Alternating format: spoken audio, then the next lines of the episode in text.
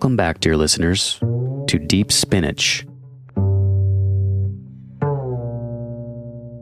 During a conversation with my cohort Ariel about work and what it has become in our times, it occurred to me that the pandemic really forced many to question the status quo.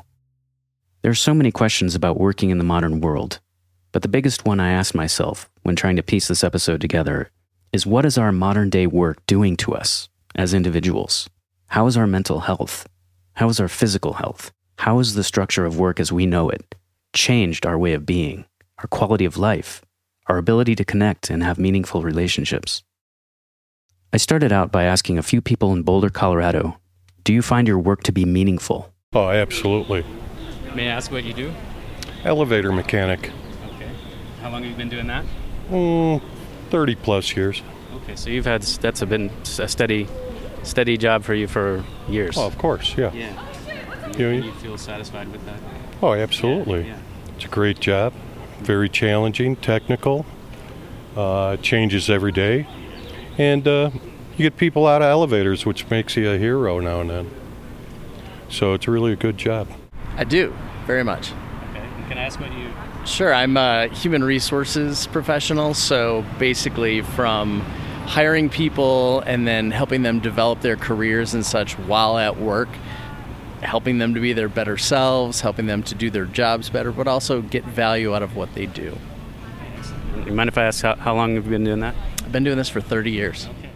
Yes, definitely, because as I told you before, service is my passion. Uh, also because I'm bilingual, so um, I'm the only one that I speak Spanish in my work, and especially here in Boulder, we have a big Spanish community, so I can. I think it's, I feel very graf- grateful and blessed to be able to help other customers that they don't speak English. So, yes, I think I love my job because, especially, I like to share a little bit of my culture here in this country like especially being empathy or showing compassion and empathy for some peoples, especially here in Denver, in Boulder downtown. Um, and it's good to show others how to be more kind and listening and understanding and help others that they are less fortunate. Yeah. Do you feel like there are enough people, bilingual people, in the workforce today? You know what? In my job, at least, I'm the only one that speaks Spanish, and in, but I think it's getting better in the school that they are teaching the kids, uh, younger kids, Spanish. Do you consider your work to be meaningful? Yes. You mind if I ask what you what you do? I'm a mining consultant specializing in environmental and water. Okay. You've been doing that for 36 years. Well, I mean, I work at Safeway, so I mean, yeah, I give people food. So I mean, you gotta have food to survive. So yeah, I, I feel like my job's very important. Sure, sure. And how long? Do you mind if I ask how long you've been there? I've been there two and a half, almost three years. November will be three years. Uh, absolutely, meant a lot to me and everybody else. I think. Okay. And, and do you mind if I ask what you what you did? As a firefighter. Okay. Yep. You're now retired. Yeah. How long were you in the on the as, working as a firefighter? Uh, 30 years, and then uh, for a year in the Navy before that. Okay. Yeah. You found it very rewarding? Yeah, it was. The camaraderie and helping people, it was, um, I didn't know if I'd like it or not, but once I started it, I really liked it. While I didn't ask people their age, I was deliberately looking for people who, in my estimation, would have had a chance to develop a career or significant work history. That is, Gen Xers and older. Now, Ariel and I have talked a great deal about our generation. As I ask this question to these people in Boulder, you can hear they seem satisfied with their jobs. But I'm not here to talk about mere jobs, or even careers per se.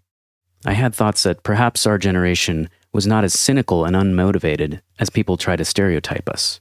I wondered if people felt the need to be more positive than they actually felt inside for fear of losing those jobs.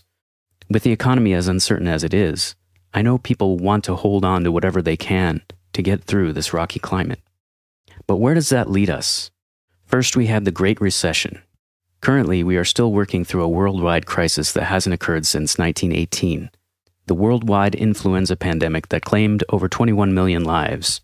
COVID took 6.8 million as of this year. But out of this global tragedy, something else happened that no one expected the Great Resignation. 4.5 million people in the United States quit their jobs in November 2021, an all time high. This number had been trending upward since June 2020 as COVID 19 cases steadily increased around the world, transforming the way we work in the process. We're beginning to see a similar picture in other developed economies too. That's according to data compiled by the Organization for Economic Cooperation and Development, or OECD. There are about 20 million fewer jobs across the OECD's 38 member countries compared to before the pandemic. Just like Chloe, many saw their savings growing during the lockdowns and have used the disruption caused by the pandemic to take stock of their professional development. Stimulus checks in the United States and generous job retention schemes in Europe and Asia also helped, giving workers the financial buffer they needed to quit. But it's not just about money. When organizational psychologist Anthony Klotz coined the term Great Resignation in 2021, he identified four reasons behind the phenomenon.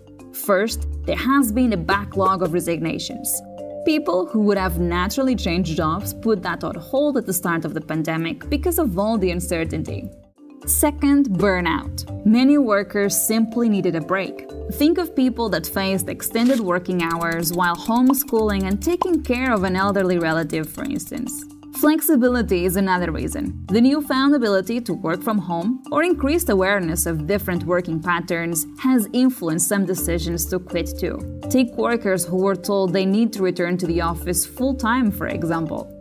Finally, the pandemic epiphany. The health crisis pushed many workers to think about their jobs, which sparked the realization for some that they would prefer to do something different, something more rewarding. There are more reasons than just COVID that nudged this phenomenon along. As you just heard, there were factors leading up to the Great Resignation. The factor that tipped us over the edge was the time we were given to think about what we were doing with our lives all this talk about what does it all mean? Why are we working ourselves to death? Isn't there more to life? Reminded me of an episode of this podcast I'd heard a while back, Hidden Brain. I'll leave a link in the show notes. The guest on this episode spoke very clearly to the concept of deep work. It really got me thinking what is deep work? It is the concept that there's a difference between the monotonous work that many are tied to, that doesn't necessarily move a person to completing any kind of goals that they had in mind for themselves. It is the kind of work that one can get lost in, the kind of work that means something to us personally on an inner level, that is apart from the need to put food on the table and a roof over our heads. It is the work that comes from and nourishes our soul. But the reality of living off such work escapes most people. There are a lot of webinars that tout the concept of online gigs that produce thousands a month so you can go live your best life while something just makes money for you even while you sleep. But is that really an option? How many success stories are there? Don't forget that Gen Xers grew up on the heels of books like Do What You Love, The Money Will Follow by Marsha Sinetar. But not everyone was able to cash in on the bubble. Throughout the 90s and into the early 2000s, we saw a slew of internet.com businesses grow huge in a short amount of time, only to be eaten up by big box companies like Amazon, who could do it better, faster, and with greater efficiency. With dreams dashed and the need to make a real living that would meet the demands of inflation none of us saw coming, there was another piece in this puzzle. What is the demand for money and the need to make ends meet doing to our health? This excerpt from an article, The Modern Workplace is Toxic, from a discontinued magazine, The Correspondent states In the US alone, corporate wellness has grown into an $8 billion juggernaut. But what has come out of this boom? In 2019, the International Labor Organization declared that stress, excessively long working hours, and disease contribute to the deaths of nearly 2.8 million workers every year. Road accidents kill fewer than half that number, while an additional 374 million people get injured or fall ill because of their jobs. The message is clear. We desperately need a new workplace mental health guidebook. Spare us the gimmicks. It is time to demand workplaces that don't make employees sick to begin with.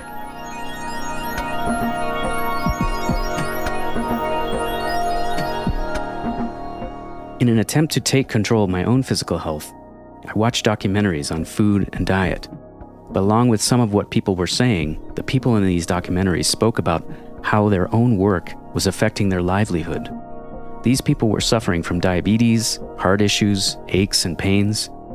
The sedentary life of people who work desk jobs with long hours was and is having a huge impact on physical health. Most Americans do get wrapped up in getting the job done. They don't necessarily take notice of how their physical health begins to decline. Even finding time to prepare healthy meals can be a challenge. When you have to pick up the kids, make sure there are foods to prepare in your refrigerator, make sure homework is done, bills have been paid, did someone feed the dog, and find time to cook, all because both parents now work, or single moms don't have a partner, or if you are single and have no kids or spouse. Isn't it easier to just nuke something? No time for exercise, no time to cook healthy meals, no time to relax. Have you heard those ads lately talk about that hormone called cortisol? New fad or real science? Well, we actually do produce it, and it actually does lead us to eat more and have less energy and allow our waistline to expand. Stress is the cause of cortisol. Again, I ask, what is modern day work doing to us? How long will we continue on this hamster wheel? Have we had enough? Did COVID change us forever? With technology changing and stepping in, perhaps our hesitation to dive back into the grind will force more employers to consider remodeling how we work. Or is that only a pipe dream? I myself look at how I feel on a daily basis returning to the US after five years outside the country. I'm constantly stressing over the struggle to find stable employment that doesn't make me want to rip my face off. I know I'm not the only one who feels like this. I know I'm not alone in not wanting to risk my mental health, my physical health, in order to merely put food on the table. I came back for one reason. When are we allowed to live a life that leaves room for the things we love most in our lives? We hope you enjoyed part one in our exploration of work. See you next week for our continuation. Links to all sources cited in this episode are in the show notes. Deep Spinach is a production of Javi Media on the web at javimedia.net. You can reach out to us by email at spinachdeep at gmail.com or use the hashtag deepspinach in your social media posts. Thanks for listening.